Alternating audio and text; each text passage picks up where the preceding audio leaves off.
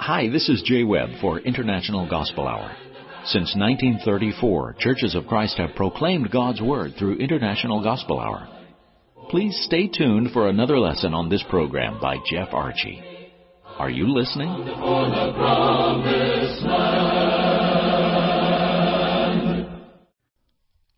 Lord, to whom shall we go?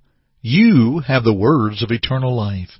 The words of Simon Peter in John 6 and verse 68. And dear friends, when mankind has questions, he has the answers through his word of all authority, the Scriptures. If you have questions about the Bible, isn't it wonderful that you can go to the Bible? You want to know more about God, you go to the Bible. Christ, you go to the Bible. God has given us all things that pertain unto life and godliness, and how thankful we are for God's Word. Today we want to bring forth a question or two in our Q&A broadcast from here at the International Gospel Hour. But first, greetings to all of you and thank you for being with us. This is one of many tools that we use within our broadcast to help us in a study of God's Word, and this is our Q&A segment today. And we appreciate our Jay Webb and his kind introductions, and we're going to pause and go back to Jay. He's going to tell you a little bit about our website at internationalgospelhour.com. Our website is internationalgospelhour.com. That's internationalgospelhour.com. Please check it out and listen to our other broadcasts. Learn more of our history, download our app, request our free newsletter and free Bible study. Also, check out our free resources available from our fellow laborers in the gospel. Yes, friends, all for you through our website at internationalgospelhour.com. Let's continue today's study. Now let's consider our first question. What does it mean that forgiveness cannot be obtained if one blasphemes the Holy Spirit? Let's answer this, first of all, with the Scriptures. Let's read the Scripture about this question. In Matthew 12, beginning with verse 22, Then one was brought to him who was demon possessed, blind and mute, and he healed him, so that the blind and mute man both spoke and saw. And all the multitudes were amazed and said, Could this be the son of David?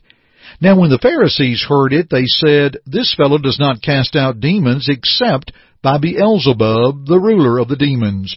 But Jesus knew their thoughts and said to them, Every kingdom divided against himself is brought to desolation, and every city or house divided against itself will not stand.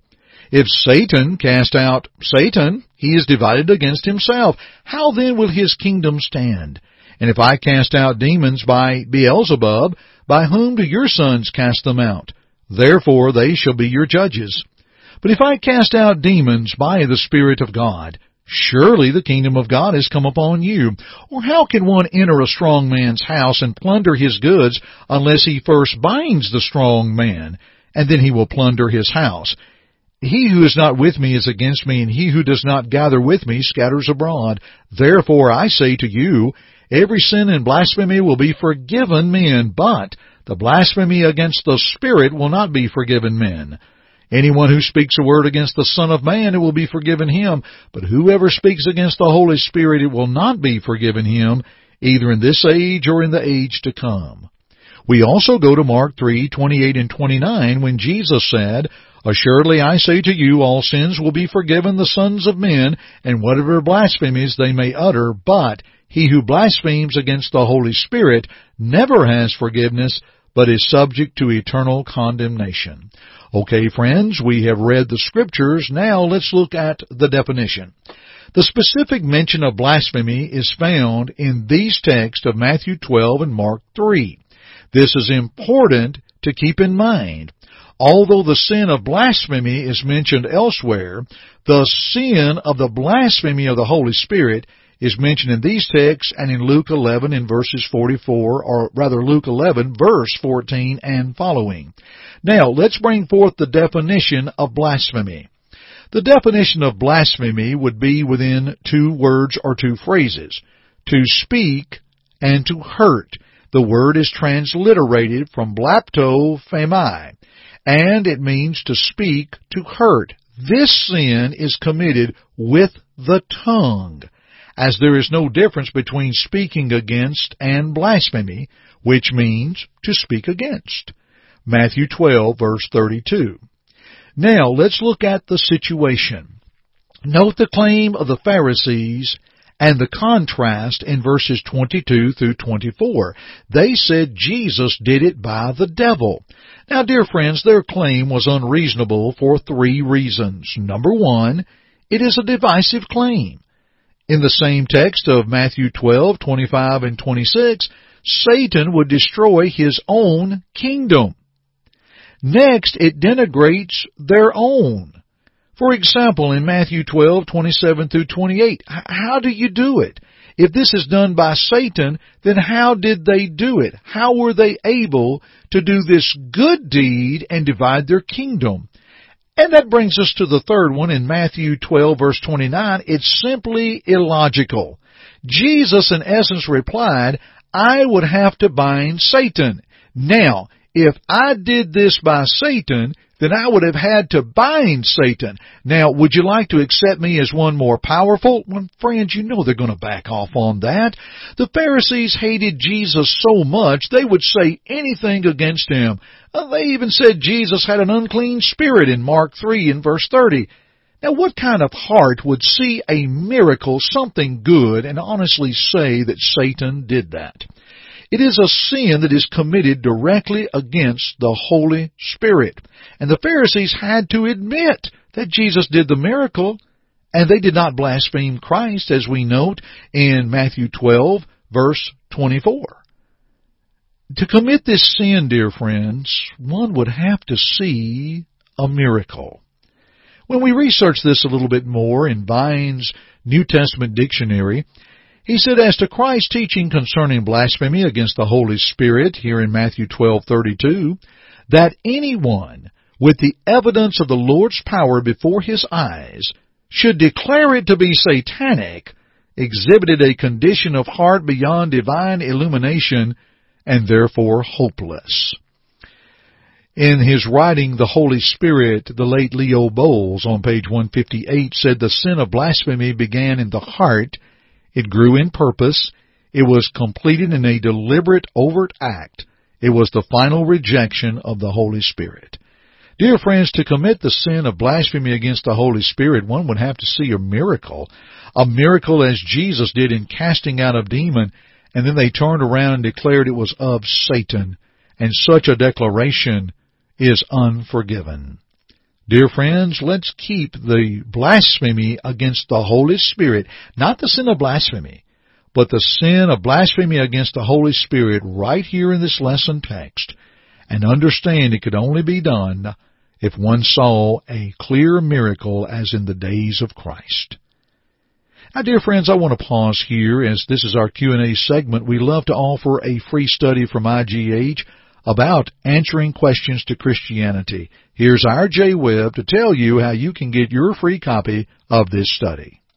Answering Questions to Christianity is another free study we offer from IGH. Are there questions you have about Christianity? Would you not love to have a biblical answer to those questions? Please call toll free at 1 855 IGH 6988 and leave your name, address, and just say Question Study. That's it.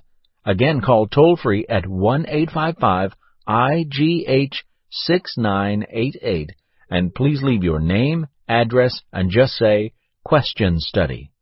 You may also go to our website at internationalgospelhour.com, click on the Contact tab, and leave us the same information, name, address, and type Question Study in the message box. We trust this study will help with answers to questions you may have. Let's go back to Jeff.